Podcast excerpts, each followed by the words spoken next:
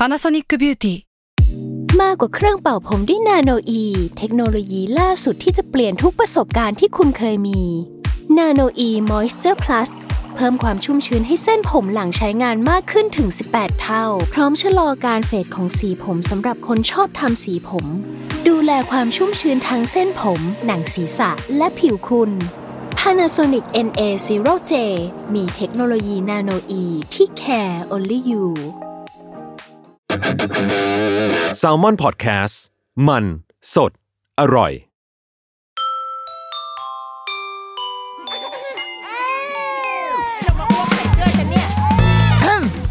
เดอะรุกี้มัมคุณแม่มือสมัครเลี้ยงกับนิดนก สวัสดีค่ะเดอะรุกี้มัมคุณแม่มือสมัครเลี้ยงค่ะ สัปดาห์นี้อยากจะชวนคุยเรื่องซีรีส์ที่เพิ่งจะดูจบไปแหละ เป็นซีรีส์เกาหลี เข้าสู่โหมดซีรีส์กันอีกครั้งนะคะ จะมานานๆทีนะคะ กว่าดิฉันจะดูจบฉันต้องใช้เวลาต่อเรื่องค่อนข้างนาน วันนี้เป็นเรื่องที่หาดูได้ใน Netflix หรือว่า Netflix นะ วันก่อนเข้าไปในคลับเฮาส์ช่องหนึ่งไว้แล้วเขาก็เถียงกันว่า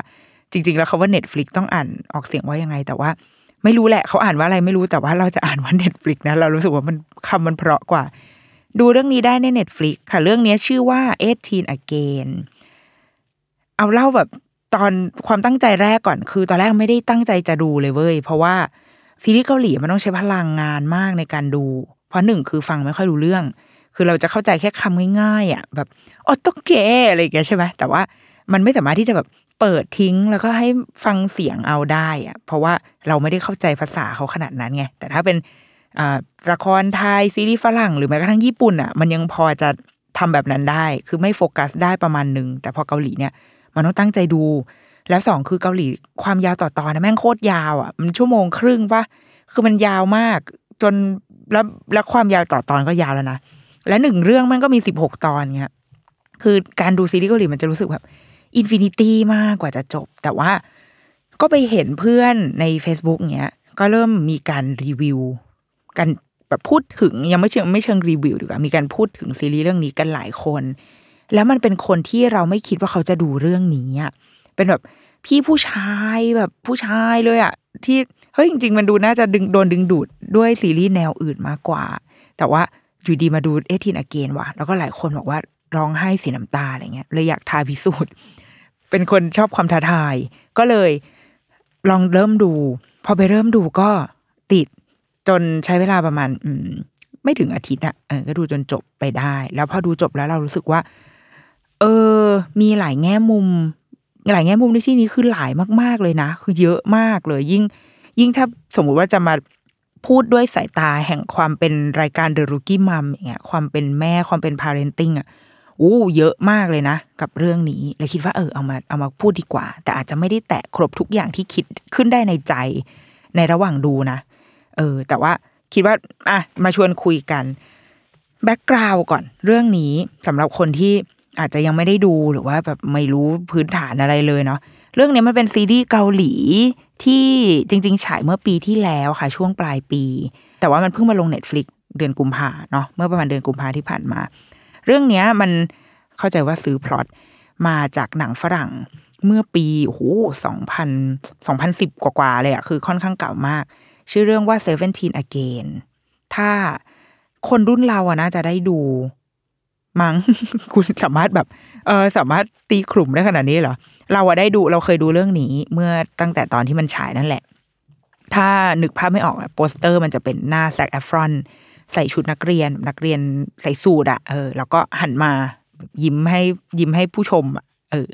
คือเรื่องราวมันเป็นเป็นผู้ชายคนหนึ่ง ที่ตอนนั้นเขาอายุประมาณสิบสามสิบเจ็ดสามสิบแปดอะไรเงี้ยแหละค่ะ แล้วก็ก็มีแต่งงานมีลูกเนาะอยู่กินกับภรรยาอะไรเงี้ย แต่ว่ากำลังประสบปัญหาชีวิต คือมีปัญหากับลูก ลูกก็ไม่ค่อย ไม่ค่อยคุยด้วย ไม่ค่อยเคารพ เมียก็ เหมือนไม่ได้รักกันเหมือนเดิมแล้ว แล้วก็กำลังอยู่ในขั้นที่ถึงขั้นว่าจะหย่ากัน งานก็มีปัญหา เขาก็เหมือนแบบ โอ้ยโชคชะตาแม่งอะไรว่าอะไรเงี้ย ก็มีการด่าทอโชคชะตา แล้วก็บังเอิญก็ไปเจอ ไปเจอลุงคนหนึ่งที่ก็ไม่รู้แกเป็นใครเหมือนกันเว้ยไปบ่นไปบ่นมาแล้วก็แบบเหมือน เขารู้สึกว่าเขาอยากได้รับโอกาสอีกครั้ง เขารู้สึกว่าเขาอยากจะซ่อมชีวิตของเขาขึ้นมาใหม่เนี้ยแล้วก็เลยไปเกิดปาฏิหารย์วิ่งวั้งอะไรขึ้นมา แล้วก็ อเขาตื่นมาอีกวันเขากลายเป็นตัวเขาเอง ตอนที่อายุสิบเจ็ดอันนี้คือเวอร์ชันหนังอเมริกานะ แล้วก็อ่าก็เลยเกิดเป็นเรื่องบางอย่างขึ้นมา ของเกาหลีก็เหมือนกันแบบนั้นเลย พระเอกเนี่ย พระเอกชื่อว่าฮงแดยอนฮงแดยอนฮงแดยอนเนี่ยก็เป็นแฟนกับจองดาจองนะคะ ถ้าที่ฉันอ่านภาษาเกาหลีผิดคือขออภัย นางก็แต่งงานอะไรกัน แล้วก็เป็นอย่างซีรีส์เหมือนหนังฝรั่งเลย ก็คือมีปัญหาการลูกก็ไม่ค่อยจะรักลูกพื้นคุยกับลูกลูกก็เล่นมือถือใส่อะไรเงี้ย แล้วไอ้นายฮงแดยอนเนี่ย เป็นนักบาสมาก่อน เออ แต่ก่อนเป็นนักบาสที่ถือว่าเป็นเป็นดาวรุ่งเลยแหละ เป็นตัวความหวังของโรงเรียนแล้วก็จะได้โคต้าเพื่อไปเรียนมหาวิทยาลัยในเกาหลีอะซึ่งการเข้ามหาลัยในเกาหลี ก็เป็นที่รู้กันเนาะว่ามันไม่ใช่เรื่องง่าย แต่มันเป็นความใฝ่ฝันของทุกคน ซึ่ง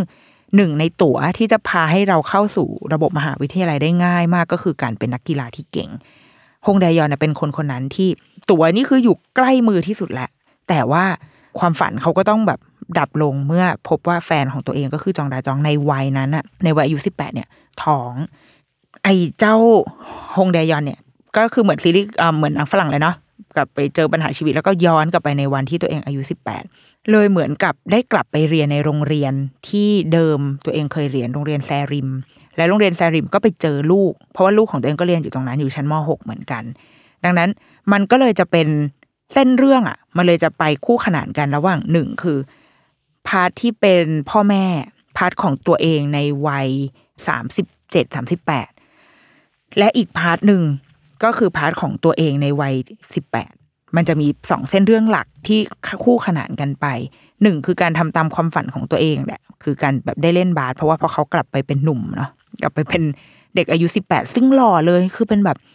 เป็นเดือนอะเป็นเป็นดาวเป็นเดือนของโรงเรียนอะหล่อเท่เล่นบาสเก่งอะไรเงี้ยแต่ว่าพอหลังจากที่เขาพบว่าลูกท้องปุ๊บชีวิตมันก็เปลี่ยนทันที แล้วจากคนที่เคยเป็นตัวท็อปของโรงเรียนก็กลายเป็นเหมือน ถ้าใช้คำแรงๆคือเป็นไอ้ขี้แพ้ไปเลย คือเป็นคนแบบ ดูแบบขี่เมาเอะอะโวยวายไม่เวลาไปกินเลี้ยงรวมรุ่น ก็เพื่อนไม่คุยด้วยอะคือเพื่อนไม่ได้เพื่อน anti นะแต่เพื่อนรู้สึกว่าคุยกับคนอื่นแล้วมันได้สาระมันได้ connection มันได้อะไรมากกว่า ก็จะเป็นตัวแบบกลายเป็นตัว joke joke ตัว loser loser อยู่ในอยู่ในแก๊งเพื่อนไป ทั้งทั้งๆที่จริง ๆ แล้วตอนสมัยเรียนอะเขาเป็นตัว top เลยด้วยซ้ำอะไรเงี้ย เรื่องมันก็จะมีประมาณนี้ ก็จะเป็นการซ่อมสร้างความสัมพันธ์ของผัวเมียของพ่อแม่ ไปในขณะเดียวกันกับที่ตัวเองก็จะต้องไปซ่อมความสัมพันธ์กับลูกด้วย ผ่านการเข้าไปเป็นเพื่อนกับลูกอะไรอย่างเงี้ยค่ะ แล้วก็เรื่องมันก็จะยืดยาวมาเนาะจนถึงตอนจบ ก็ไม่ไม่ spoil ละกัน คิดว่าไปดูไปหาดูได้ โดยเอาเอาเอาใน part ของตัวซีรีส์ก่อน เอายังไม่ลงไปถึงเนื้อหาเรารู้สึกว่า เป็นซีรีส์ที่ดูสนุกดูง่าย แล้วก็เขาเรียกอะไรอะ น่าจะถูกจริตคือมีความตลกแบบจังหวะ แบบจังหวะตลกที่มีรสนิยมค่อนข้างดีอะ อยู่หลายช็อตเราว่า อันเนี้ยดูได้เป็นสิ่งที่เป็นส่วนที่เราชอบ แต่ว่ามันก็จะมีปัญหาในความเป็นเป็นหนังเกาหลีอยู่นิดนึงเหมือนกันว่าซีรีส์เกาหลีส่วนใหญ่มันจะชอบเป็นอย่างเงี้ยคือเปิดมาปังมาก แล้วก็สนุกน่าติดตามมาก จนเหมือนปมหลาย ๆ อย่าง เส้นเรื่องหลาย ๆ เส้นอะ มันไปจนถึงจะสุดทางละ แล้วเขาก็ไม่ไปต่ออะดังนั้นมันจะทำให้ช่วงประมาณ EP สักเก้าถึงสิบสองสิบสามอะมันจะค่อนข้างน่าเบื่อ คือเราถึงขั้นแบบ skip เลยนะ คือกดแบบกดเล่นเร็วๆอะ คือแบบโอ้ไม่ได้อยากรู้ไม่ไม่สนุกอะไรเงี้ย มันมัน drop ไปช่วงหนึ่งเหมือนกัน ก่อนที่มันจะกลับมา น่าตื่นเต้นขึ้นในช่วงท้าย เราว่าซีรีส์เกาหลีส่วนใหญ่เลย จะเป็นแบบนี้ถ้าคนเขียนบทแบบไม่แกร่งพอเนาะ ซึ่งเราว่าเรื่องนี้เอาจริงก็ไม่ได้แกร่งขนาดนั้น แต่ถามว่า ในคุณภาพโดยรวมมันยังดีไหมมันก็ดี บวกกับอีกหนึ่งอย่างอะ คือความหลากหลายของเรื่องเนี้ย อย่างที่บอกว่าตัวละครเยอะมาก เยอะ เยอะแบบ โอ้ยมึงมีอะไรใครเยอะแยะกันไปหมด เยอะมากๆ แล้วเส้นเรื่องมันมีสองเส้น เส้นบนคือคือความสัมพันธ์ของผู้ใหญ่ของพ่อแม่ใช่ไหมคะซึ่งเขาอะได้คิมฮานูคิมฮานูชอบอะชอบการออกเสียงคำว่าคิมฮานูของตัวเองคิมฮานึลน่ะ เป็นคนที่ ดังมาก ๆ ในสมัยเราเรียนมหาลัยเว้ย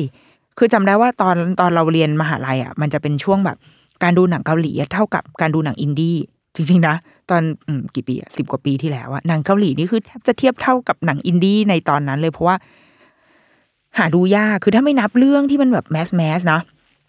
การดูพวกหนังเกาหลีหนังรักที่ไม่ได้เข้าโรงอะไรเงี้ยค่ะ การหาแผ่นมาดูโอ้มันค่อนข้างแบบ มีความดูแลเท่การดูหนังเกาหลีอะไรเงี้ย ซึ่งตอนนั้นอะ มันจะมีเรื่องแบบดิโตอะไรพวกเนี้ยของ Too Beautiful to Lie ของคิมฮานึนอะ ที่มันดังมาก แล้วก็ทำให้เราพอจะรู้จักเขา แต่ก็หลังจากนั้นก็คิดว่าไม่ได้ยินชื่อเขามานานมากเลยเนาะแล้วเราก็อาจจะไม่ใช่เป็นคนที่แบบเป็นแฟนหนังเกาหลี แล้วก็ไม่ได้เขาเลยไม่ได้เมนคิมฮานึนอะก็เลยไม่ได้ตามต่อไป แต่ว่าเรื่องนี้เหมือนเป็นการกลับมาของคิมฮานึนดังนั้นเราเข้าใจว่านะ คนก็เลยอาจจะรอคอย ประมาณหนึ่งว่าเฮ้ยได้ดูเหมือนเหมือนดารา ดาราเก่าในดวงใจอารมณ์แบบพี่แอนทองผสมอะไรเงี้ยและด้วยด้วยพล็อตมันนะคะมันเป็นความสัมพันธ์ของจริงๆมันคือผัวเมีย แต่มันคือผัวที่อยู่ในร่างเด็ก ดังนั้นภาพที่มันออกไปมันก็คือ ความรักของหญิงใหญ่กับเด็กหนุ่มโอ้ยแต่แล้วฉันใช้คำว่าหญิงใหญ่แล้วดูแบบคนอายุสี่สิบนี่แก่ขนาดนั้นเลยเหรอเป็นสาวใหญ่อะกับเด็กหนุ่ม อายุสิบแปดซึ่งน้องอายุสิบแปดอะ ก็คือน้องลีลีโดฮุนใช่ไหมมันอ่านแบบนี้ป่าวะซึ่งน้องอะดีมากอะน้องดี คือเหตุผลหลัก ๆ ที่คิดว่าทำให้ดูเรื่องนี้ก็คือน้องเนี่ยแหละ น้องยิ้มก็คือเห็นฟันไปจนถึงแบบสี่สิบซี่ไปเลยเด้อแบบ ดีฟันน้องเยอะฟันฟันเยอะฟันใหญ่แต่ว่า มีความสุขได้เห็นหน้าน้อง เนี่ย แล้วมันก็จะเป็นภาพที่มันออกไปอะเวลาเราดูอะมันก็เลยจะเป็นความสัมพันธ์ของคิมฮานึลกับน้องลีโดฮยอนเนี่ย รักกันเหมือนแบบ กุ๊กกิ๊กจุกจิกอะไรเงี้ยมันก็มีคนไปจ้องไปจิ้นอะไรเขาด้วยนะ ซึ่งคิมฮานึลนะก็มีมีมีผัวกันไปหมดแล้วจะไปจิ้นเลยเขาว่า เออ อันเนี้ยและนอกจากนั้นด้วยความที่เรื่องมันไปเซตอยู่ในโรงเรียนมัธยมใช่ไหมมันก็เลยมีเส้นของเด็กอีก มีเส้นความรักในวัยเรียนอีก มันเลยทำให้โอ้เรื่องนี้มันมันยุบยับไปหมดอะค่ะ แต่ว่าเราว่าคนวัยเราอะวัยสามสิบเนี่ย ซึ่งเราเราก็คงมีความรีเลทกับเนื้อเรื่องเยอะประมาณนึงอะ มันเลยดูเพลินดูแล้วอิน แล้วบวกกับว่าเออเราก็มีลูกมีครอบครัวหลาย ๆ ฉากอะมันมันตราตรึงจิตใจมากเหมือนกันร้องไห้เลยทีเดียว ดังนั้นเราคิดว่า ถ้าสำหรับคนที่ เออ ตอนนี้ฟังอยู่ แล้วก็ยังไม่ได้ดูเราว่าไปดูได้นะ ดูตอนปั๊มนมดูตอนลูกหลับแล้วอะเราอาจจะได้แง่มุมอะไรบางอย่าง ทีเนี้ย ก็เลยอยากจะมายกหลาย ๆ ประเด็นขึ้นมาเกี่ยวกับหนังเรื่องนี้ละกัน ซึ่งอาจจะไม่ครบในสิ่งที่เราคิดในใจนะ แต่ว่า จะยกเรื่องใหญ่ ๆ มาละกัน เราว่าเรื่องแรกมันคือเรื่องของการท้องไม่พร้อมนี่แหละถ้าไม่มีสิ่งนี้ก็จะไม่มีซีรีส์ไม่มีพล็อตนี้เกิดขึ้นมันก็คือการท้องในวัยเรียนเนาะซึ่งเราได้ดูสิ่งเนี้ยมาเยอะมากๆ แต่เราคิดว่าเอาเอาในมุมของความเอเชียก่อน คือจริงๆเราว่าในฝั่งอเมริกาหรือฝั่งยุโรปอะมันมันก็มีพล็อตของการท้องในวัยเรียนท้องในวัยรุ่นอยู่ แต่ว่ามุมมองหรือว่า การตีความของเขาอะมันจะไม่เหมือนชาวเอเชียแล้วเราก็อาจจะไม่อินมาก คือเหมือนเขาไม่ได้มองว่ามันเป็นเรื่องเรื่องใหญ่โตเปลี่ยนชีวิตอะไรขนาดนั้น คือถามว่ามันมันมันเป็นปัญหาไหมมันเป็นแหละ แต่ว่าสิ่งที่มันสะท้อนออกมา มันอาจจะไม่เหมือนกับค่านิยมในฝั่งเอเชีย ทั้งนั้น เราจะยกมาแค่ทางฝั่งเอเชียเท่านั้นเนาะ เราเคยดูหลายเรื่องที่เป็นพล็อตนี้ ทั้งแบบละครไทยเกาหลีญี่ปุ่นอะไรเงี้ยค่ะ แต่ละเรื่องมันก็จะมีมีวิธีการบอกเล่าที่แตกต่างกันไปเนาะในในแต่ในแง่มุมของการท้องไม่พร้อม เคยดูซีรีส์ญี่ปุ่นเรื่องหนึ่งชื่อว่าอ่าจูยงไซโนฮาฮะอ่า มันแปลว่า คุณแม่แม่วัยใสวัยสิบสี่เราไม่ชัวร์ว่ามันเคยเข้าเข้าไทย PBS หรือเปล่านะเรื่องนี้นานนานประมาณหนึ่งแล้วค่ะแบบเป็นสิบปีเหมือนกันเพราะดูสมัยเรียนมหาลัย มันเป็นเรื่องของเด็กวัยสิบสี่ก็คือมอต้นเลย ก็ไปนี่แหละ มีการไปกระบวนการผลิตอะไรกันมา แล้วก็ทองเว้ยหนังเรื่องนี้มันก็มันจะมีช่วงแหละ มันจะต้องมีฉากหนึ่งหรือว่าประมาณตอนหนึ่งที่อุทิศให้กับการถกเถียงกันในครอบครัวว่าเราจะเอายังไงกับการตั้งครรภ์ครั้งนี้ดี และแน่นอนว่าสุดท้ายก็จะต้องเลือกเด็กไว้เพราะไม่งั้นหนังก็จะจบใช่ไหมถ้าเราถ้าเรายุติการตั้งครรภ์ในตอนนั้น ละครก็จะจบทันที แต่ว่าทุกคนก็เลยอะโอเคท้องต่อ เพราะว่าเหมือนน้องน้องอายุสิบสี่เนี่ยนางก็ตั้งมั่นว่า หนูจะต้องไปต่อให้ได้ ไม่เห็นว่ามันจะเป็นปัญหาอะไรอะไรเงี้ยก็ไปเขาก็ยังไปโรงเรียนหรืออะไร แต่มันก็ต้องยังเผชิญกับการซุบซิบดินทาเนาะสังคมญี่ปุ่นอย่างนี้มันก็มี แต่ว่าเราว่าจุดใหญ่หนึ่งที่เรื่องเนี้ย ให้มุมมองต่อการท้องในวัยเรียน ที่ค่อนข้างจะแปลกใหม่สำหรับเราในตอนนั้นที่ได้ดูนะ คือเขานำเสนอในมุมการแพทย์เว้ยนำเสนอในมุมที่เป็นความปลอดภัยของการตั้งครรภ์ซึ่ง พอมันเล่าในมุมการแพทย์ปุ๊บอะเล่าในมุมวิทยาศาสตร์ปุ๊บอะมันตัดอคติหลาย ๆ อย่างออกไปหมดเลย เราจะมองว่าคนคนนี้ก็คือผู้หญิงคนหนึ่งที่ท้อง ไม่ใช่ผู้หญิงอายุสิบสี่หรือไม่ใช่เด็กใจแตก หรือไม่ใช่เด็กมัธยมต้น แต่เราจะมองเขาว่า เขาคือเพศหญิงคนหนึ่ง ที่ตอนนี้ท้องแล้วเขากำลังจะคลอด แล้วเขาประสบปัญหา เพราะว่าด้วยวัยอะค่ะ คือถึงแม้ว่าระบบสืบพันธุ์มันมันมันพร้อมแล้วแหละ คือสามารถปฏิสนธิจนออกมาเป็นตัวได้ขนาดเนี้ย แต่ว่าสรีระการเติบโตของสรีระกระดูกเชิงกรานใดๆก็ตามอะมันยังไม่เต็มที่ที่จะทำให้เขาพร้อมที่จะคลอดลูก คือกระดูกมันไม่ มันยังไม่ถูกต้อง บวกกับว่าร่างกายข้างในอะคือวัยรุ่นเนาะวัยสิบสี่ฮอร์โมนมันยังปั่นป่วนอยู่เลย และนี่ยังต้องแบบแครี่เด็กอีกคนอยู่ในท้องอย่างเงี้ย มันค่อนข้างสามารถใช้คำว่าเป็นคันเสี่ยงได้เลย คือคันเสี่ยงก็อย่างเช่นคนท้องแฝดหรือว่า มีภาวะนู่นนี่และการท้องในในเด็กที่อายุยังไม่ถึงสิบแปดอย่างเงี้ย มันถือว่าเป็นคันเสียงที่ต้องให้การดูแลใกล้ชิด และในซีรีส์เรื่องเนี้ยมันก็เล่าช่วงท้ายๆที่จะคลอดลูกเนี่ยค่ะ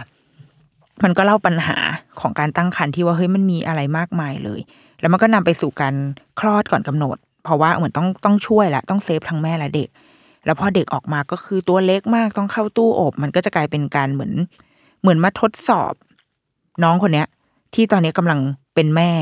แล้วต้องมาทดสอบจิตใจว่าเฮ้ยลูกอยู่ในตู้อบเราจะทำยังไงคือ แกไม่ใช่แค่เด็กมอต้นแล้วนะ แต่ตอนนี้แกเป็นแม่ด้วยแกมีสัญชาตญาณในความเป็นแม่ มากพอไหมใด ๆ ก็ตาม เรารู้สึกว่า เออ มันเป็นมุมมองที่แปลกดีสำหรับเมื่อสิบปีที่แล้วนะ คือในสังคมแบบญี่ปุ่นมาเล่าเรื่องแบบนี้ มันก็ เออ มันก็น่าสนใจดีเหมือนกัน หรือ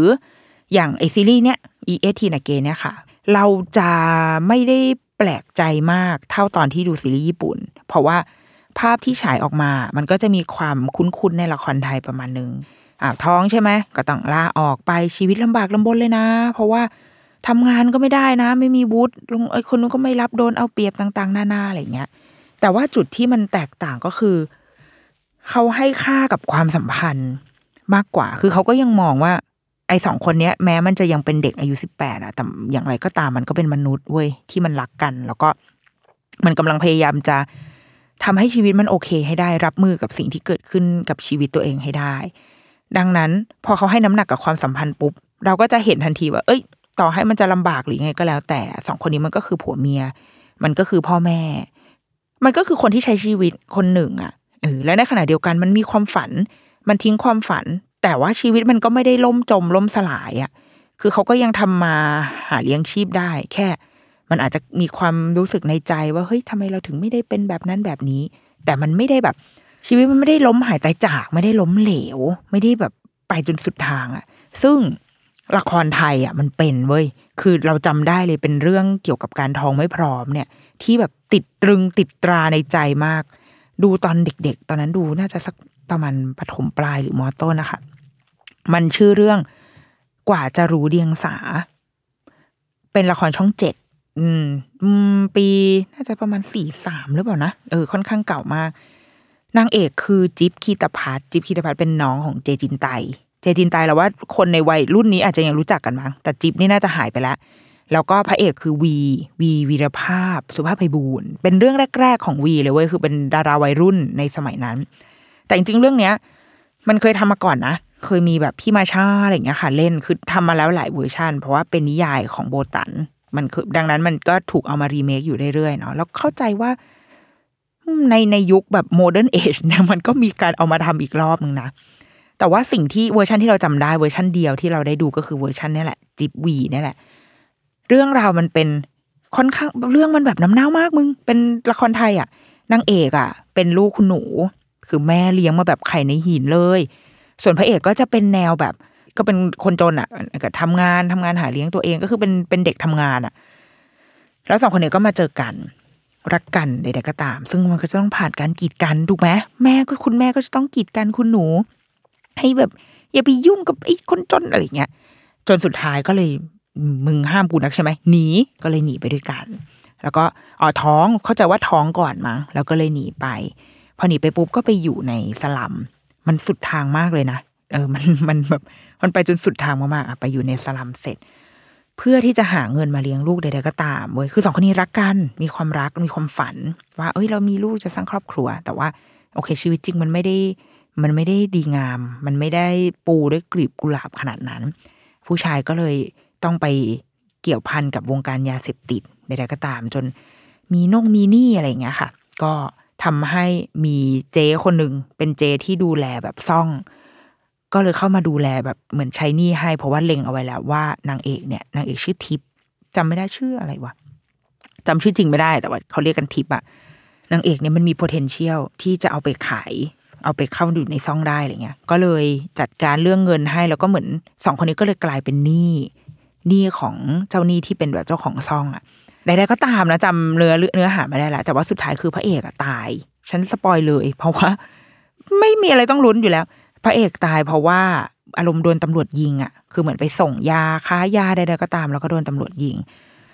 ส่วนนางเอกอะก็ต้องโดนเอาไปขายตัวอยู่ในซ่อง เพราะว่าไม่มีเงินจะใช้หนี้ก็เลยต้องใช้ตัวเองอะแบบขัดดอกไปเรื่อยๆ โดยที่ลูกอะก็ต้องไปอยู่ในนั้นด้วย และนางเอกก็ป่วยด้วย เข้าใจว่าถ้าจำไม่ผิดก็คือเหมือนเป็นเอชไอวีทีเนี้ย จุดพลิกผันสุดท้ายก็คือ คู่คู่มั่นคู่หมาย ใช้คำว่านะแบบนั้นละกันเหมือนคนที่คุณแม่แบบ คุณแม่ตั้งใจเอาไว้ว่าใช่แต่งงานกับคุณหนูเงี้ยเป็นคุณหมอ เติบโตไงเติบโตแบบไปตามทางที่ผู้ใหญ่วางเอาไว้ให้ จากเด็กมัธยมใดๆก็ตอนนี้โตขึ้นกลายเป็นหมอ เพราะว่าอยู่ในรูปในรอยถูกไหมคุณหมอเนี่ยก็เข้ามารักษาในในซ่องคือเหมือนอีอีเจเนี่ยมันก็เรียกมาเอ้ยหมอมาหน่อย หมอก็เข้ามารักษาปรากฏว่าก็มาเจอนางเอก ก็ตกกระจายกันไปแบบ อึ้งกันไปพักหนึ่งแต่ว่าก็ได้คุยกัน พอคุยกันเสร็จแล้วนางเอกก็เหมือนบอกว่า ช่วยลูกด้วย ช่วยลูกทิพด้วย คือทิพคิดว่า ทิพคงไม่ไม่รอดแล้วแหละชีวิตนี้พอละ แต่ช่วยเอาลูกออกไปจากที่นี่ทีเพราะไม่อย่างนั้นลูกก็จะต้องอยู่ในในในซ่องแบบนี้ อีคุณหมอก็เลยอ่าได้นางก็สุดท้ายก็พาลูกออกไปได้ คือใช้วิธีการเหมือนแบบ คนใช้ในในแม่บ้านอะแม่บ้านในซ่องอะก็เอาเด็กอะใส่ถุงขยะไว้ แล้วก็ทำทีเหมือนแบบจะออกไปทิ้งขยะ แล้วก็สุดท้ายก็เอาไปส่งให้คุณหมอข้างนอก แล้วก็พาหลานออกไป ส่วนนางเอกก็คือ ตัดสินใจฆ่าตัวตาย อยู่ในอยู่ในซ่องนั้นคือเหมือนพอพอรู้ว่าลูกรอดแล้ว ตัวเองก็เลยเหมือนแบบ โอเค จบ แล้วนางก็อำลาโลกนี้ไปอะไรเงี้ย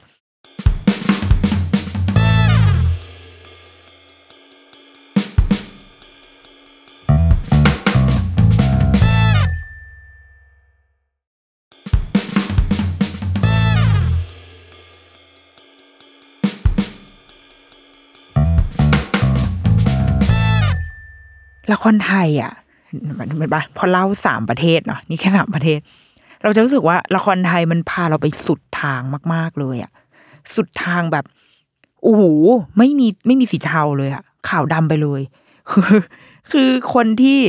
คนที่ไม่อยู่ในรูปในรอย คนที่ไม่เป็นไปตามความหวังดีของผู้ใหญ่ เจ้าพวกเด็กใจแตก จุดจบของแกก็จะเป็นแบบนี้แหละ ก็คือ แกจะต้องไปเกี่ยวพันกับยาเสพติด แล้วแกก็จะโดนตำรวจฆ่าตาย แกจะต้องไปมีจุดจบอยู่ในซ่อง แล้วแกก็จะตาย แล้วก็ส่วนคนที่ดีตั้งใจเรียน ก็จะได้เป็นหมอ แล้วก็เป็นฮีโร่ของทั้งเรื่อง แต่ว่าหมอก็ไม่ได้สัมผัสรักแท้นะคะ หมอ เพราะว่าหมออกหักไงจากนางเอกแต่หมอก็จะแต่สุดท้ายหมอก็จะได้เครดิต ทุกอย่างไปเพราะหมอเป็นคนช่วยทุกคนอะไรเงี้ย เออเนี่ย เราว่ามันค่อนข้างสะท้อนการมอง การค่านิยมของของแต่ละสังคมอะ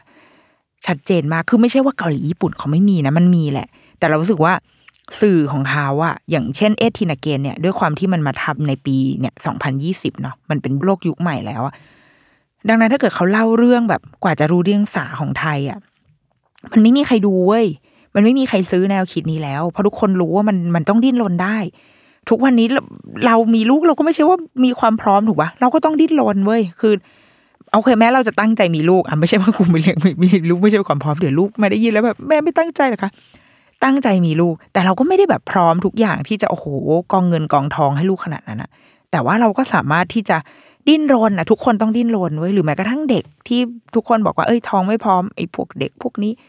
แต่ว่าเขาก็จะต้องดิ้นรนในแบบของเขา โอเค การเลี้ยงลูกมันอาจจะไม่ได้เกิดขึ้นอย่าง ราบรื่น สวยงามเหมือนกันเลี้ยงลูกของดาราเซเลบอะไรเงี้ยแต่สุดท้ายทุกชีวิตมันจะต้องหาทางดิ้นรนออกไปได้อะโดยที่ไม่ได้ต้องไปจบอยู่ในซ่อง หรือว่าโดนตำรวจยิงตายแบบละครเรื่องนั้นน่ะ เราเลยรู้สึกว่า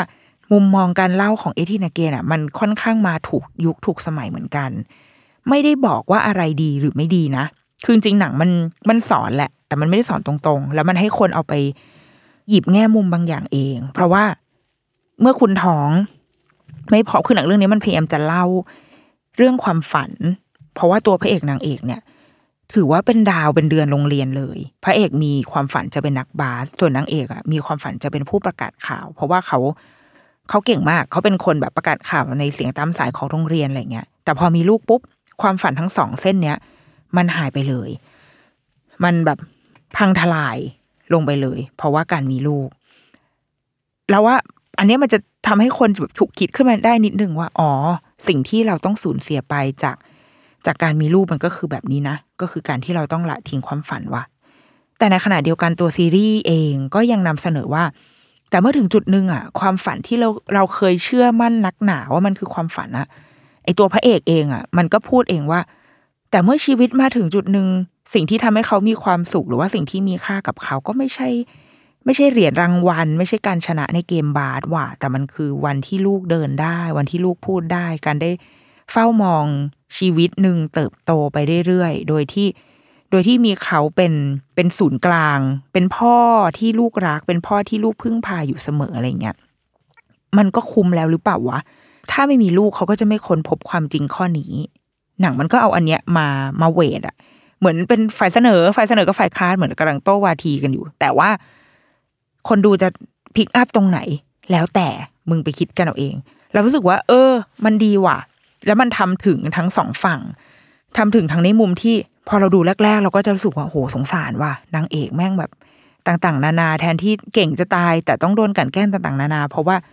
เป็นคนท้องท้องในวัยเรียนด้วยหย่ากับสามีด้วย คือในสังคมเกาหลีการหย่ากับสามีก็ถือเป็นเรื่องแบบ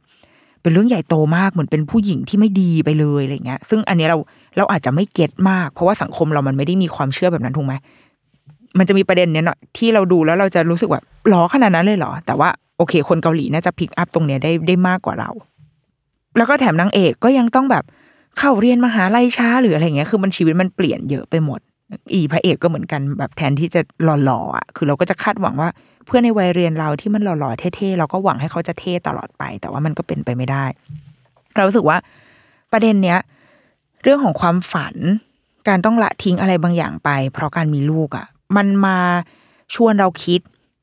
ชวนให้เราตั้งคำถามชวนให้ผู้ชมอะตั้งคำถามและ และให้ไปหาคำตอบกันเอาเองสำหรับเด็กมัธยมที่ดูก็อาจจะได้รู้ว่าอ๋อชีวิตมันไม่ได้ มีความสุขอย่างที่มึงคิดนะเว้ย วันที่ลูกแล้วมีและอีอีสองคนเนี้ยก็ดันมีลูกแฝดคือมีลูกคนเดียวก็คือจะตายอยู่แล้ว นี่มีลูกแฝดค่าใช้จ่ายทุกอย่าง การดูแลหรือใดๆก็ตามมันก็จะมากขึ้น มันมีเรื่องของความสัมพันธ์เรื่องของเศรษฐกิจหรือแม้กระทั่ง มันมีฉากเล็กๆ น้อยๆอะ ที่เรารู้สึกว่า โห คนเขียนบทนี้แบบ มึงเก่งมาก เช่น มันเป็นมันเป็นช่วงเวลาที่ ตอนนั้นปีสองพันห้าร้อย อาจำไม่ได้สองพันสิบสองหรือเปล่านะที่เกาหลีเป็นเข้ารอบบอลโลกคือปีนั้นเป็นปีที่คนเกาหลีเนี่ยก็จะเชียร์มันที่เป็นเจ้าภาพร่วมกันอะ เกาหลีญี่ปุ่นอะ แล้วเกาหลีอะมันได้ดีกว่าญี่ปุ่น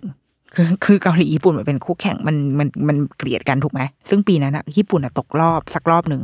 แต่ว่าเกาหลีเข้ารอบสี่ทีมสุดท้ายถ้าจำไม่ผิด ซึ่งเราจำได้เลยตอนนั้นในมุมคนไทยก็จะแบบเกาหลีมันโกงอย่างเงี้ยก็ก็เป็นเรื่องของคนไทยนะ แต่ว่าในมุมของคนเกาหลีคือเขาอ่าฉายภาพสังคมในตอนนั้น ว่าเฮ้ยทุกคนกำลังเฉลิมฉลองทุกคนกำลังมีความสุขกับความสำเร็จของประเทศตัวเอง แต่ในมุมเล็กๆ ของประเทศ ในมุมเล็ก ๆ ของกรุงโซลอะ มีอีกคู่ผัวเมียคู่เนี้ยผัวเมียวัยรุ่นคู่เนี้ยที่กำลัง ไม่รับรู้ไม่ไม่ยินดียินร้ายไปกับการเฉลิมฉลองอะไรทั้งนั้น เพราะว่าเมียกำลังอุ้มลูกไว้หนึ่งคน แล้วก็มีลูกอีกคนอยู่ในรถเข็น แล้วก็กำลังนั่งแบบนั่งสังกตายนั่งรอผัวกลับบ้านอยู่ที่ป้ายรถเมล์หน้าบ้าน ส่วนผัวก็คือทำงานเป็นเด็กเสิร์ฟอยู่ในร้านเหล้าซึ่งทุกคนกำลังเชียร์บอลแล้วพอทุกคนเชียร์บอลก็คือสติแตกบ้าบอคอแตกแล้วก็แบบทำข้าวของแตกอีกอีแก้วนั้นก็ไปบาดมือพระเอกอะไรเงี้ยคือ คือในขณะที่เรากำลัง เชิดชูกำลังมีความสุขกับโอ้โหประเทศเราประสบความสำเร็จอะมันยังมีชีวิตที่ยังต้องดำเนินต่อไปอยู่ มันยังมีชีวิตของคนเล็ก ๆ ที่แบบ แม่งวันนี้กูต้องหาเงินมาแล้วขอเบิกล่วงหน้าเจ้าของร้านก็ไม่ให้ suffer มากๆ แล้วมันเป็นฉากที่นางเอกอะมานั่งรอพระเอกอยู่ที่ป้ายรถเมล์ส่วนพระเอกก็กำลังขึ้นรถเมล์กลับบ้าน แล้วเขาคงคิดอะไรในใจเยอะอะในวันที่ทุกคนมีความสุขที่สุดที่เกาหลีเข้ารอบ แต่ว่าทำไมกูถึงแบบมาอยู่ตรงนี้วะทำไมกูถึงต้องมานั่งเจ็บตัว เจ็บมือโดยที่ทำไมตอนนี้กูไม่ได้เรียนอยู่ที่มหาวิทยาลัยฮันกุก ที่ควรจะได้โควตานักบาสเข้าไปทำไมตอนนี้ถึงไม่ได้ไปเชียร์บอลกับคนอื่นทำไมกูต้องมาเป็นแบบนี้ แล้วกูกำลังจะกลับบ้านไปเจอเมียที่ก็นั่งสังกตายอยู่ที่บ้านแบบกับลูกอีกสองคนอะไรเงี้ยพระเอกมันก็แบบ ถึงป้ายละมันก็มองลงไป มันกำลังจะลงแล้วแต่มันมองลงไป แล้วก็เห็นเมีย นั่งอยู่ เออ อยู่ที่ป้ายรถเมย์มันเป็นฉากแบบเล็กมากๆเลยนะแล้วพระเอกมันก็ตัดสินใจที่จะนั่งลงต่อ แล้วก็ให้รถเมย์แบบขับออกไปก็คือไม่ลง แล้วมันก็นั่งร้องไห้ อยู่บนรถเมล์แล้วก็ไปลงป้ายหน้าที่ไม่ใช่ป้ายหน้าบ้านตัวเองอะแล้วก็นั่งร้องร้องไห้ร้องไห้ร้องไห้ ซึ่งมันคงหลายอารมณ์มากเนาะมันคงแบบมีทั้งแบบ โอ้ยอะไรวะเนี่ย กูชีวิตกูอะไรเงี้ยแล้วก็อีกทางก็คงรู้สึกผิดด้วยว่า เราทิ้งคือเราทิ้งเราเลือกที่จะทิ้งเมียและลูกที่นั่งอยู่ตรงนั้นมา อยู่ตรงนี้อะเออ แล้วแล้วทำไมกูถึงอ่อนแอขนาดนี้วะทำไมกูถึงไม่สามารถหาเงินกลับบ้านมาได้อะไรเงี้ยมันมันคงหลายความรู้สึกปนเปไปหมด แต่ว่าสุดท้าย มันเขาก็เดินกลับมาหาเมียเขา แล้วก็แบบไปเรากลับบ้านกันดีกว่า ทุกอย่างมันก็จะต้อง ไม่ว่าจะจะมีอารมณ์เหนื่อยโกรธท้อแท้หรืออะไรก็ตามสุดท้ายก็ ก็จะต้องกลับมาเป็นครอบครัวของเราให้ได้ กลับมาดูแลลูกของเราให้ได้อะไรเงี้ยโอ้เรารู้สึกว่าโหฉากนี้แม่งแบบ โอ้ยดูแล้วแบบนั่งร้องไห้ร้องไห้เยอะมากเรื่องเนี้ย มีหลายหลายหลายฉากที่เราแบบร้องไห้เยอะมาก แล้วมันคนที่ไม่มีลูกอาจจะคิดถึงพ่อแม่ตัวเองได้ พอพ่อแม่ตัวเองก็ต้องทิ้งความฝันอะไรบางอย่างไปเหมือนกัน คนที่เป็นแบบเราที่มีลูกแล้ว ก็จะคิดถึงลูกตัวเองก็มีไว้บางวันนั่งดูแล้วก็คิดถึงลูก ถึงขั้นแบบ ขึ้นไปนอนบนห้องแล้วก็ไปแบบไปปลุกลูกอะ คือไปแบบไปฟัดฟัดไปกอดกอดจะลูกตื่น แล้วก็พาลูกมานอนด้วยอะไรเงี้ย คือแบบกูนี่แหละไม่ดี แต่ว่า เออ มันมันจะมีความรู้สึกที่ที่มันอิโมชันอลมากในการดูเรื่องนี้เลยแบบเลยเชียร์เรื่องนี้มาก ๆ เลย ถ้าอยากอยากให้ดู อีกหนึ่งประเด็นที่จริง ๆ อย่างที่บอกเนาะมันมีอีกหลายประเด็นมาก ๆ แต่ว่าเรามันถ้าพูดทั้งหมดอะถ้าพูดทั้งหมดมันก็จะเยอะเกินไป แต่ว่ามีอีกหนึ่งประเด็นที่เราคิดว่า หนังเรื่องนี้ก็คือเราว่าด้วย target คนดูเรื่องเนี้ย มันอย่างที่บอกมันมีทั้งคนรุ่นเราที่อยากดูคิมฮานึล อยากจะแบบกลับมาดูแบบเนี่ยราชินีอะเหมือนดูแอนทองประสมอะไม่ได้ดูผลงานเขามานานแล้ว ฉันอยากจะติดตามดูอย่างเงี้ย มันก็จะเป็นคนรุ่นโต แล้วมันก็มีคนวัยรุ่นด้วย เพราะว่าเส้นเรื่องมัธยม ความรักมัธยมก็เป็นเป็นเส้นแบบ คือเด็กวัยรุ่นน่าจะดูด้วยแคสเหล่าเนี้ย แคสเด็กๆ ซึ่งเราไม่รู้ว่าเขาดังหรือไม่ดังยังไงนะ แต่มันหล่อทุกคนเลยว่ะ คือดีมาก ผู้ชายในเรื่องนี้สามารถพูดได้เลยว่าดีมาก ฉันสามารถแบบเคลมได้เลย คือ เอาได้ทุกคนอะไม่ติด คนที่ติดก็คือฝ่ายนั้น แต่ว่าทางเราโอเคได้หมดใครก็ได้ เรื่องเนี้ยมันจะมีการพูดถึงการตีกันของค่านิยมสองฝั่งด้วย ต่อเนื่องมาจากการละที่ความฝันของคนรุ่นพ่อแม่ค่ะ พ่อแม่เนี่ยก็จะเหมือนกับต้องทิ้งวัยมหาวิทยาลัยไปเลย การเข้ามามหาวิทยาลัยของคนเกาหลีอะมันค่อนข้างเป็นเรื่องเข้มข้นมากๆเนาะเราน่าจะแบบแม้ขนาดเราอยู่เมืองไทยเรายังแบบสัมผัสเอเนอร์จีนั้นได้อะที่ว่าแบบในวันสอบเข้ามหาลัยทุกอย่างต้องปิดหมด เครื่องบินห้ามขึ้นอะไรอย่างเงี้ย เพราะว่าเพื่ออำนวยความสะดวกให้ให้เด็กไปสอบเข้ามหาลัย แต่ว่าก็เป็นสิ่งที่ได้เรียนรู้จากซีรีส์เรื่องนี้เหมือนกัน เพราะว่าเราอาจจะไม่ใช่แบบแฟนติดตามสังคมเกาหลีขนาดนั้น แต่ว่าพอได้ดูซีรีส์เรื่องนี้เลยทำให้รู้ว่าอ๋อจริง ๆ แล้ว เด็กมัธยมเขาก็เหมือนเด็กมัธยมเราเนี่ยแหละ คือ มันมีความฝันแบบใหม่ มันมีฉากหนึ่งที่ลูกสาวตัวลูกสาวของพระเอกนางเอกในเรื่องอะค่ะ เขาไปทำงานพาร์ทไทม์แล้วก็โดยที่หนังมันมันมันให้ปริศนาเอาไว้ว่าทำไมถึงต้องไปทำงานพาร์ทไทม์ในเมื่อพ่อแม่ก็ยังให้เงินอะไรเงี้ยแต่ไม่ได้เฉลย มันมาเฉลยในตอนท้ายว่า มันเป็นฉากที่แม่ลูกคุยกัน แล้วเจ้าของร้าน เจ้าของร้านที่ไปทำพาร์ทไทม์เหมือนอารมณ์ไปทำเซเว่นเงี้ยเนาะเจ้าของร้านโทรมาหาแม่ บอกว่า เฮ้ยมาดูหน่อยลูกมึงขโมยเงิน พอมาถึง ไอ้เจ้าเถ้าแก่ก็โวยวายเลยลูกแกขโมยเงิน สิ่งที่แม่ทำเมื่อเข้าไปก็เลยบอกว่าเฮ้ยเถ้าแก่ใจเย็นก่อนมีหลักฐานหรือเปล่า มีกล้องวงจรปิดหรือเปล่า ไปตรวจสอบให้ดีก่อนไหมก่อนที่จะมาโทษ ถ้าลูกฉันทำผิด ฉันยินดีแบบรับใช้แบบชดใช้ทุกอย่าง แต่ว่า ต้องไม่ใช่การมายืนฟาดฟันกันแบบนี้ไปหาหลักฐานมาก่อน ถ้ามีอะไรติดต่อมานะคะ คือแบบ คืออีแม่คือคุม แม่ฟาดแม่เข้ามาแม่ก็ฟาด แล้วแม่ก็แบบยื่นนาบัตรให้เจ้าของร้านแล้วก็พาลูกเดินออกมา ซึ่งอันนี้เป็นเป็นหนึ่งสิ่งที่ดีมากๆนะเอออันนี้อันนี้อันนี้ในเชิง parenting อะถ้าแบบถ้าสมมติไปอ่านมันมันจะสอดคล้องกับคำแนะนำของหมอประเสริฐอะไรเงี้ยเลยว่า แม่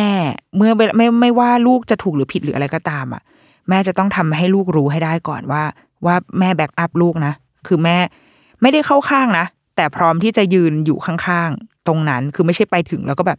หรอคะโอ้ยอีนี่ขโมย แล้วก็ไปแบบไปตีลูกต่อหน้าคนอื่นอะไม่ได้ณจังหวะนั้นแม่ต้องอยู่ข้างลูก แล้วค่อยมาเคลียร์กันทีหลังนางเอกเรื่องเนี้ยก็มาเคลียร์เหมือนกันเว้ยก็บอกว่า แม่เสียใจมากที่ลูกทำแบบนี้ ไอ้ลูกก็บอกว่า เฮ้ยแม่ไม่เชื่อหรอว่าหนูไม่ได้ขโมย ไอ้แม่ก็บอกว่า แม่รู้ว่าหนูไม่ได้ขโมย แต่ที่แม่ผิดหวังคือ หนูมาทำงานพาร์ทไทม์แล้วหนูไม่ได้บอกแม่ เออมัน make sense มากเลยเนาะ dialogue ตรงนี้แล้วก็แบบ คือมันดีมากอะมันเป็นคุณแม่ตัวอย่างมาก ลูกก็เลยบอกว่า ที่หนูมาทำอะ เพราะว่าหนูอยากได้เงิน แม่ก็ถามว่าเอาเงินไปทำอะไร แม่ก็ให้เงินหนูทำไมมันยังไม่พอ มีอะไรทำไมไม่บอกแม่ แล้วลูกก็บอกว่า แบบแม่จะเสียใจไหมถ้าถ้าถ้าจะบอกว่าหนูจะไม่เรียนมหาวิทยาลัย แม่ก็อึ้งไปเว้ย แล้วก็แบบทำไม ลูกก็บอกว่า หนูอะ อยากเป็น makeup artist หนูศึกษาข้อมูลไว้หมดแล้ว ว่าจะต้องเรียนอะไรที่ไหน แล้วต้องใช้เงินเท่าไหร่ ที่มาทำพาร์ทไทม์ก็เพราะว่าจะเอาเงินอันเนี้ยไปเรียนเพื่อที่จะ turn pro ในการเป็นช่างแต่งหน้า เพราะเข้าใจว่าถ้าขอแม่แม่คงไม่ให้ คือไม่อยากให้เดือดร้อนแม่ คือถ้าเลือกว่าจะตัดสินใจไปในเส้นทางนี้แล้ว ก็จะรับผิดชอบตัวเองอะไรเงี้ย แม่ก็แบบอึ้งไปทำใจไม่ได้ตอนแรก ก็เลยทะเลาะกันนิดหน่อย แล้วก็ก็แยกกันไป แต่สุดท้ายอะก็ไปเคลียร์กันที่บ้านก็ไปนั่งคุยกันอีกทีหนึ่งทำความเข้าใจกันใหม่ แล้วก็แม่ก็เลยบอกว่า โอเค คือเมื่อกี้แม่ตกใจ เพราะว่าพอแม่เป็นคนที่เคยต้องสูญเสียความฝันจากการที่ไม่ได้เข้ามหาวิทยาลัยมาก่อน แม่อยากเป็นผู้ประกาศข่าว แต่พอไม่มีวุฒิมหาลัยปุ๊บเขาก็เขาก็ไม่ไม่รับคือไม่ได้ไม่ได้รับตำแหน่งที่ดี ๆ ต้องเริ่มต้นช้ากว่าคนอื่น แทนที่จะได้แบบ วัยยี่สิบสี่ยี่สิบห้าจะได้เป็นดาวรุ่งในวงการเกาหลีอย่างเงี้ยก็กลายเป็นว่าต้องมานั่งเลี้ยงลูก แล้วก็ต้องมาเริ่มงานในวัยแบบสามสิบกว่า ซึ่งมันช้าเกินไป แล้วมันยังพ่วงมาด้วยแบบคำคอรหาต่างๆ นานา ตั้งแต่เรื่องท้องเรื่องยาเรื่องอะไรใด ๆ ก็ตามอะค่ะ ดังนั้นแม่อะถ้าเป็นไปได้ก็อยากให้ลูกเรียนมหาวิทยาลัย เพราะว่ามันเป็นปมมันมันเป็นปมในใจ แต่ตอนนี้แม่ก็รู้แล้วแหละว่า โลกมันเปลี่ยนไปละ แล้วนี่มันก็คือความต้องการของลูกมันคือสิ่งที่ลูกมองว่า มันดีมันคือ passion ของหนูอะแล้วมันก็ไม่ได้จำเป็นที่จะต้องเข้าไปเรียนในมหาวิทยาลัยมันเสียเวลาทำไมเราไม่ shortcut ไปเลยอะไรเงี้ยแม่ก็เลยบอกว่าโอเค ถ้าลูกจะไปทางนี้แม่ก็ แม่ก็สนับสนุนเต็มที่แม่ขอโทษนะไอ้ลูกก็แบบเออหนูก็ขอโทษเหมือนกันที่เมื่อกี้หนูพูดไม่ดีแล้วแล้วก็จบ happy ending ต่อกันเฮ้ยเรารู้สึกว่าโอ้เจ๋งอะคือเขาคงพยายาม scene เนี่ย คงพยายามจะสื่อสารทั้งกับเด็ก แล้วก็กับพ่อแม่ด้วย ว่าเฮ้ยแกคุยกับลูกยัง ไอ้การเข้ามหาลัยอาจจะไม่ใช่เรื่องแบบ ยิ่งใหญ่หรือเปล่า เราเข้าใจว่าในในเกาหลีตอนเนี้ย อาจจะอาจจะกำลังคุยกันเรื่องนี้อยู่ละมั้งซึ่งมันคือสังคมไทยเมื่อสักสิบกว่าปีมาแล้วอะที่เราคุยกันในเรื่องว่า การเข้ามหาลัยไม่ได้มันไม่ใช่เรื่องโลกแตกอะเพราะว่าสมัยก่อนมันมีคนที่สมัยก่อนมันใช้ระบบ entrance สำหรับน้องๆที่เขามาฟังเราไม่รู้ สมัยก่อนมันเป็นระบบ entrance ซึ่งมันเป็นแบบเหมือนจุดวัดเลยอะซึ่งมันเกิดก่อนตอนเราเอ็นอีกนะ เออ แบบถึงขั้นฆ่าตัวตายอะไรกันก็มีคือเป็นความเครียดมากๆของการเข้ามหาวิทยาลัย แต่เรารู้สึกว่าตอนเนี้ยในยุคเนี้ยสองพันยี่สิบสองพันยี่สิบเอ็ดอะมันไม่ใช่แบบนั้นแล้วอะเออเด็ก ๆ หลายคนรู้ตัวแล้วด้วยซ้ำตั้งแต่มสี่มห้าด้วยซ้ำโรงเรียนหลาย ๆ โรงเรียนก็ไม่ได้มีสายวิทย์คณิตเหมือนแต่ก่อนแล้วอะแต่แบบแบ่งสายเป็นแบบวิทย์เอ่อวิทย์แพทย์ วิทย์วิศวะศิลป์โรงแรมศิลป์การแสดงศิลป์ ญี่ปุ่นจีนเกาหลี ภาษาอาเซียนก็มีคือมันมันมีเอกเยอะมากอยู่ในโรงเรียนอะมันมันหลากหลายมาก เรียนทำหนังก็มีเรียนถ่ายรูปออกแบบจิวเวลรี่ อะไรอย่างเงี้ยค่ะ เราจะไม่คาดคิดถึงสิ่งเนี้ย ในสมัยเราเรียนมัธยมเลยอะเพราะเราไม่คิดว่าจะมีผู้ใหญ่ที่ไหนที่ที่บ้ามามาทำอะแต่สมัยนี้แล้วว่าโอกาสอะมันมีมากขึ้น ดังนั้นในสังคมไทยเรารู้สึกว่ามันค่อนข้างเปิดกว้างมากขึ้นนะอาจจะอาจจะเป็นสังคมเมืองหลวงได้แหละ ที่เด็กๆ อาจจะมองเห็นโอกาสและความเป็นไปได้ ในอนาคตของตัวเองอะกว้างกว่าคนรุ่นก่อน หรือแม้กระทั่งเด็กที่อาจจะอยู่ในในพื้นที่อื่นที่ไม่ใช่เมืองหลวงอะเออ แต่ว่าในเกาหลีตอนเนี้ย เข้าใจว่ามันคงกำลังเป็นสิ่งที่ที่เป็นคลื่นขึ้นมามั้งว่า เฮ้ยมหาลัยมันไม่ใช่ทุกสิ่งปะวะมึงไม่ต้องแบบ ไม่ต้องก็ได้นี่ ถ้าอยากเป็นช่างแต่งหน้าก็มึงก็ไปเป็นดิเออ มันไม่เหมือนแบบเราจำได้ตอนดูรีプライมันจะมีตัวละครพี่ชายของพี่ชายของพระรองอะเออ ที่แบบ สอบเอ็นไม่ติดสักปีอะแล้วก็อยู่อย่างนั้นอะมาแบบห้าหกเจ็ดปีก็พยายามจะสอบทุกปี แล้วก็วันๆก็ไม่ทำอะไรอยู่บ้านเพราะบ้านรวยไงก็อยู่บ้านดูทีวีใช้ชีวิตอะไรไปอะเอออันนั้นมันคือยุคหนึ่งเก้าแปดแปดไงแต่ตอนนี้มันสองพันยี่สิบเอ็ดแล้วไงดังนั้นมันแบบมันก็ต้องเปลี่ยนไปแหละ เด็ก ๆ มีความชัดเจนในแนวทางที่ตัวเองอยากไปมากขึ้น มีความฝันที่ชัดเจนมากขึ้น ดังนั้นพ่อแม่ก็อาจจะมีหน้าที่ในการสนับสนุนเขาตรงนี้หรือเปล่า แล้วเมื่อถึงจุดหนึ่ง คืออันนี้เป็นสิ่งที่เคยอ่านในหมอประเสริฐ แล้วก็พอมาเห็นในเรื่องเนี้ยแล้วก็โอ้ มันก็มันก็สะท้อนออกมาเหมือนกัน ก็คือเรื่องที่ว่า เด็กๆลูกเนี่ย มีแนวโน้มที่จะเชื่อว่าตัวเองเป็นต้นเหตุของความล้มเหลวของความผิดพลาดทั้งหลายแหล่พ่อแม่เจอปัญหาอะไรก็ตาม ลูกอาจจะคิดก่อนว่า เอ๊ะ เราเป็นต้นเหตุหรือเปล่า ซึ่งเด็กในเรื่องเนี้ยมันคิดแบบนั้นจริง ๆ เด็กในเรื่องเนี้ยมองว่าเฮ้ยเป็นเพราะเราหรือเปล่า เป็นเพราะเราเกิดมาทำให้พ่อแม่ชีวิตไม่ดีอะพ่อก็ต้องแบบ ไม่ไม่เจริญก้าวหน้า สักทีไม่ได้เป็นนักบาสแม่ก็ไม่ได้เป็นผู้ประกาศข่าว คือประสบปัญหาต่างๆ นานาเงี้ยเป็นเพราะตัวเราหรือเปล่า มันก็เลยยิ่งทำให้ไอ้สองคนนี้มันก็รู้สึกในใจเด็กฝาแฝดเนี่ยรู้สึก อืมเป็นเพราะเราหรือเปล่านะ แต่พอจนสุดท้ายแล้วอะหนังมันก็คลี่คลายให้เราว่า เฮ้ย ไม่ใช่ลูกคือความภูมิใจนะ คือสิ่งที่พ่อแม่แบบ ที่พ่อแม่โอเค เราไม่ได้เสียใจเลยเมื่อมีลูกอะไรแบบเนี้ยและสุดท้ายนะว่าประเด็นสุดท้ายที่ ที่ได้มาจากเรื่องนี้คือการเป็นเพื่อน คือไอตัวละครพ่อเนี่ยค่ะอีฮงแดยอนเนี่ยนางนางก็อายุสิบแปดใช่ไหมแล้วนางก็ไปอยู่ในโรงเรียน เดียวกับลูกของตัวเอง กับลูกสาวเนี่ย เข้ากันไม่ค่อยติดเท่าไหร่ เพราะว่าอาจจะเป็นผู้ชายผู้หญิงด้วย แล้วก็การเจอกันครั้งแรกมันไม่ค่อยดี แต่ว่าไอตัวพ่อก็เลยไปเป็นเพื่อนกับลูกชาย แล้วก็กลายเป็นว่า ตัวพ่อเนี่ยได้รับรู้เรื่องราวต่างๆ มากมายอะจากลูก ในแบบที่ตอนที่เป็นพ่อไม่เคยได้รู้มาก่อน ตอนเป็นพ่อรู้แค่ว่าลูกก็ไม่อยากเล่นบาสหรอก แต่ว่าพอมาเป็นเพื่อนปุ๊บอะเลยได้รู้ว่าจริง ๆ แล้วลูกอะชอบเล่นบาสมาก แต่แค่ไม่อยากเล่นเพราะกลัวว่าถ้าเล่นแล้วไม่ดี พ่อก็จะเสียใจหรืออะไรเงี้ยรวมถึงเรื่องอื่น ๆ อีก เรื่องความรักเรื่องอะไรก็ตามอะเพราะว่าลูกจะรู้สึกว่าสบายใจที่จะได้คุยกับฮงแดยองในเวอร์ชั่นอายุสิบแปดที่ไม่รู้ด้วยซ้ำว่าเป็นเป็นพ่อของตัวเองอะ แต่ลูกสบายใจมากแล้วก็คุยกันได้ทุกเรื่อง แล้วก็กลายเป็นอีพระเอกเนี่ยในเวอร์ชันเด็กแล้วนางก็จะไปชอบไปแบบไปเล่าเรื่องเนี้ยให้เมียตัวเองฟังว่าลูกอะกำลังรู้สึกแบบนี้อยู่นะ มันคือการโอเคเมื่อถึงจุดหนึ่งอะเราก็จะสบายใจที่จะคุยกับเพื่อนมากกว่าแหละ เราว่าเป็นทุกคนเว้ยแต่เราก็อาจจะถ้าเรามีพื้นคือส่วนตัวเรานะคือแม่เราอะเลี้ยงมาค่อนข้างมีความ มีความเป็นเพื่อนประมาณหนึ่ง เพราะเหมือนแบบอยู่กันสองคนอะมันไม่มีใครอะมันมีกันแค่สองคนดังนั้น เราค่อนข้างที่จะมีอะไรเราก็คุยกับแม่ได้ แต่ว่าไม่ใช่ทุกเรื่องนะยังไงมันก็ยังมีกำแพงอยู่ดีแหละ คือ เราคิดว่าพ่อแม่ไม่มีทางแทนเพื่อนได้หรอก แต่ต้องเป็นเพื่อนกับลูกให้ได้ หนังเรื่องนี้ทำให้มันเห็นภาพอันนี้ชัดมากเลยเว้ยว่า เมื่อวันหนึ่งที่พอพ่อได้มีโอกาสไปเป็นเพื่อนกับลูก โดยที่ลูกไม่รู้ตัวนะ และได้ฟัง ความคิดได้คุยกับเขาได้ใกล้ชิดได้เล่นด้วยกันได้แบบเล่นบาสด้วยกันอะ่ะ มันทำให้พ่อเข้าใจลูกแบบชัดขึ้นมาเลย แล้วมองว่าจากสิ่งที่เคยมองว่าเป็นปัญหามันก็ไม่ใช่เลย เพียงแค่เราคุยกัน เพียงแค่เราได้ใช้เวลามีความสัมพันธ์ลึกร่วมกัน แล้วว่าอันเนี้ยเป็นสิ่งที่ได้เห็นชัดได้เห็นเป็นรูปธรรมขึ้นมาเลย แล้วมันน่าจะแบบนำไปสู่การตกผลึกบางอย่างว่า เออว่ะ เราอาจจะต้องพยายามเป็นเพื่อนกับลูก ตลอดไปให้ได้ เป็นคนที่เขาพร้อมที่จะคุยและปรึกษากับเราทุกเรื่องให้ได้ ซึ่งการเป็นเพื่อนก็คือ การไม่ตัดสินมั้ง อืม บางทีถ้าถ้าเมื่อไหร่ก็ตาม เรากำลังนึกอยู่ว่า เวลาที่เราไปคุยกับเพื่อนอะ แล้วเราเราอยากได้อะไรจากมันวะหนึ่งคืออยากให้อยากให้มีคนรับฟังก่อน ฟังฟังกูก่อนมึงฟังกู แล้วก็เราเราเราเราเราบางทีเพื่อนไม่ต้องช่วยคิดอะไรให้ก็ได้ เพราะว่าไม่ได้ต้องการต้องการแค่คนฟัง หรือบางทีเราแค่ต้องการคนเข้าข้าง เพื่อนบางคนก็คือไม่ต้องใช้หลักการเหตุผลอะไรเลย มึงแค่แบบ ใช่ มึงทำเลยอย่างเงี้ย คือมาพร้อม support ทันที เพราะบางทีเราก็ต้องการแค่นั้น แล้วเดี๋ยวถ้ากูจะผิดพลาดหรืออะไรกูไม่ด่ามึงหรอก เพราะว่าเหมือนแค่ต้องการเสียงเสียงมายืนยันว่า มึงทำแบบนี้แหละโอเคละแล้วเราก็จะลงมือทำมัน เออ แต่เราไม่ได้ต้องการคนมาสอนอะ หรือถ้าเมื่อไหร่ก็ตามที่เราต้องการคนมาสอนอะเราจะบอกเอง มึงช่วยให้สติกูทีอย่างเงี้ยแล้วก็แล้วก็ค่อยให้แล้วว่าถ้าพ่อแม่เป็นเพื่อนให้ลูกได้ มันก็น่าจะทำให้ความสัมพันธ์ในครอบครัว หรือว่าบรรยากาศในครอบครัว มันดีขึ้น เพราะโลกใบนี้มันไม่ต้องการผู้ปกครองแล้ว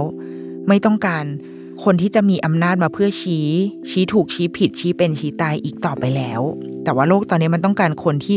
เข้าใจไปด้วยกัน เพราะว่าพ่อแม่ไม่สามารถเอาบทเรียนของตัวเองอะมาชี้อนาคตลูกได้อีกต่อไปแล้ว คือเราใช้มันเป็นพื้นฐานในการทำความเข้าใจได้นะ แต่ไม่สามารถเอาทั้งหมดนั้นมากำหนดชีวิตลูกได้อีกแล้ว การที่ลูกไม่ได้เข้ามหาวิทยาลัยอะเขาอาจจะไม่ได้มีจุดจบในชีวิตเหมือนเราก็ได้เพราะโลกมันไม่เหมือนเดิมแล้ว โลกสมัยนี้มันไม่ได้วัดกันที่ดีกรีตรงนั้นแล้ว ไม่ได้วัดกันที่การความเร็วช้าในการเรียนหรืออะไรแล้วอะแต่มันวัดกันที่ ว่าคุณเป็นคนที่เชี่ยวชาญเรื่องนั้นหรือเปล่า คุณปรับตัวเข้ากับโลกใบนี้ได้มากหรือเปล่า แล้วว่าเป็นสิ่งที่พ่อแม่ต้องโตตามลูกให้ทันให้ได้ และยิ่งในอนาคตมันคงจะเปลี่ยนไปกว่านี้เร็วไปกว่านี้ เราก็ต้องตามเขาไปให้ทันให้ได้ เป็นวัยรุ่นเป็นวัยสิบแปดเป็นลูกเจ็ดขวบแล้วก็เจ็ดขวบไปกับเขาพยายามเข้าใจเขาในวัยแต่ละช่วงวัยเหล่านั้นให้ได้ แล้วเมื่อถึงตอนที่ลูกอายุสิบแปดที่มันเป็นช่วงหัวเรียวหัวต่อที่เขาจะต้องตัดสินใจเลือกอะไรบางอย่าง เราน่าจะเป็นคนคนนั้นเนี่ยที่เขาพร้อมจะคุยกับเราได้ เรารู้สึกว่าเนี่ยคืออีกหนึ่งสิ่งสำคัญที่เราได้จากเรื่องนี้เอทินเกนอะสำหรับการเมาส์ซีรีส์ในวันนี้ก็ประมาณนี้แหละ แต่ว่าถ้าใครมีแง่มุมอื่นอะมาแบ่งปันกันได้นะ จริง ๆ จริง ๆ มันมีอีกเยอะเลยมันมีอีกหลายดีเทลมากๆในหนัง มันจะมีบางฉากที่คนแชร์แชร์กันเนาะเรื่องแบบ การกางร่มอะไรเงี้ย ซึ่งแต่ละว่าไม่ได้แปลกใหม่นะหลายหลายหลายเรื่องก็เป็นแบบนี้ปะวะผู้ชายเกาหลีก็คืออย่างเงี้ย กางร่มให้มันเอ็นไปทางผู้หญิงใช่ไหมเราตัวเองไหลเปียกเท่อก็ก็แล้วแต่ แต่ว่าถ้ากูเป็นคนซักเสื้อให้ก็คือไงด่าไปแล้ว มึงทำไมไม่กางร่มให้ตัวเองวะแต่ว่าเป็นความโรแมนติกอะเป็นความเท่ไป มีอีกหลายแง่มุมของเรื่องนี้ถ้าเกิดใครแบบพบเจออะไรอะก็มาแชร์ได้หรือว่าถ้ามีเรื่องไหนที่แนะนำอะบอกได้นะ เพราะว่าก็หาดูไปเรื่อยๆแหละ ตอนนี้ก็ดูดูอยู่ดูเรื่องอื่นอยู่เดี๋ยวไว้ถ้าดูจบแล้วถ้ามีแบบ แง่มุมไหนที่คิดว่ามันมัน พูดได้ก็จะเอาแหวกมาอะเดรุกี้มามสัปดาห์นี้สวัสดีค่ะ